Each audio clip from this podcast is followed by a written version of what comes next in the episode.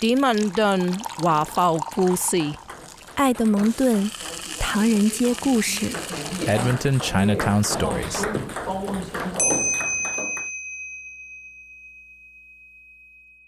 My name is Ching Si. I am a uh, architect by training. Uh, immigrated to Canada in the 1968.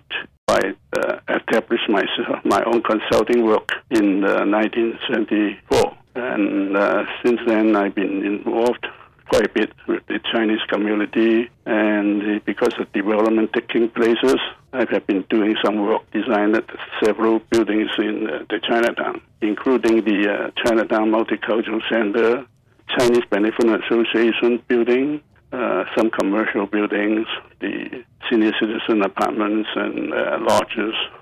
In the Chinatown area, we would wanted to keep the uh, flavor of the Chinese traditional architectural look, at least uh, give it uh, some unique kind of appearance that is more Chinese in tradition. We try to use materials that sort of similar to what uh, been done in the past in China, but uh, we do have difficulty trying to use the materials like uh, roof tiles, decoration, and motifs.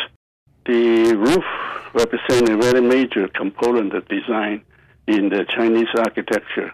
It's uh, probably the most dominant part of a building. You usually see a very large uh, roof and overhangs. In doing so, we got to use the right materials.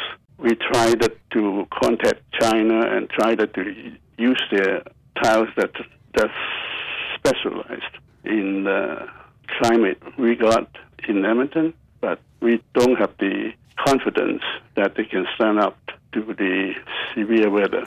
Finally, we have to use some local materials that similar to the house in China, but uh, not exactly the scale and the look. We did, of course, use the colors and special glazings to make the imitation.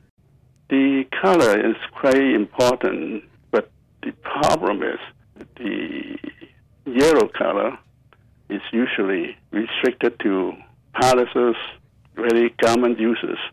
Green is perhaps the more traditional look and is more for lawn or temple kind of buildings.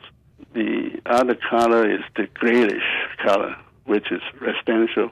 So we decided in the Chinatown area we would use green, and that been carried on for a number of projects. We've been using the imitation tiles made in Edmonton, in fact. We not so happy about the size, the shape, and the appearance of it. And uh, until about uh, in the ni- 1997 or so, we started using even some Japanese style, and still not too happy with them. And until the 2000, finally we decided we can try to use their tiles. That was done to the addition to the Chinatown Multicultural Center, and they've been standing really well. We quite happy to see finally we can use some of the uh, traditional style uh, materials in Chinatown.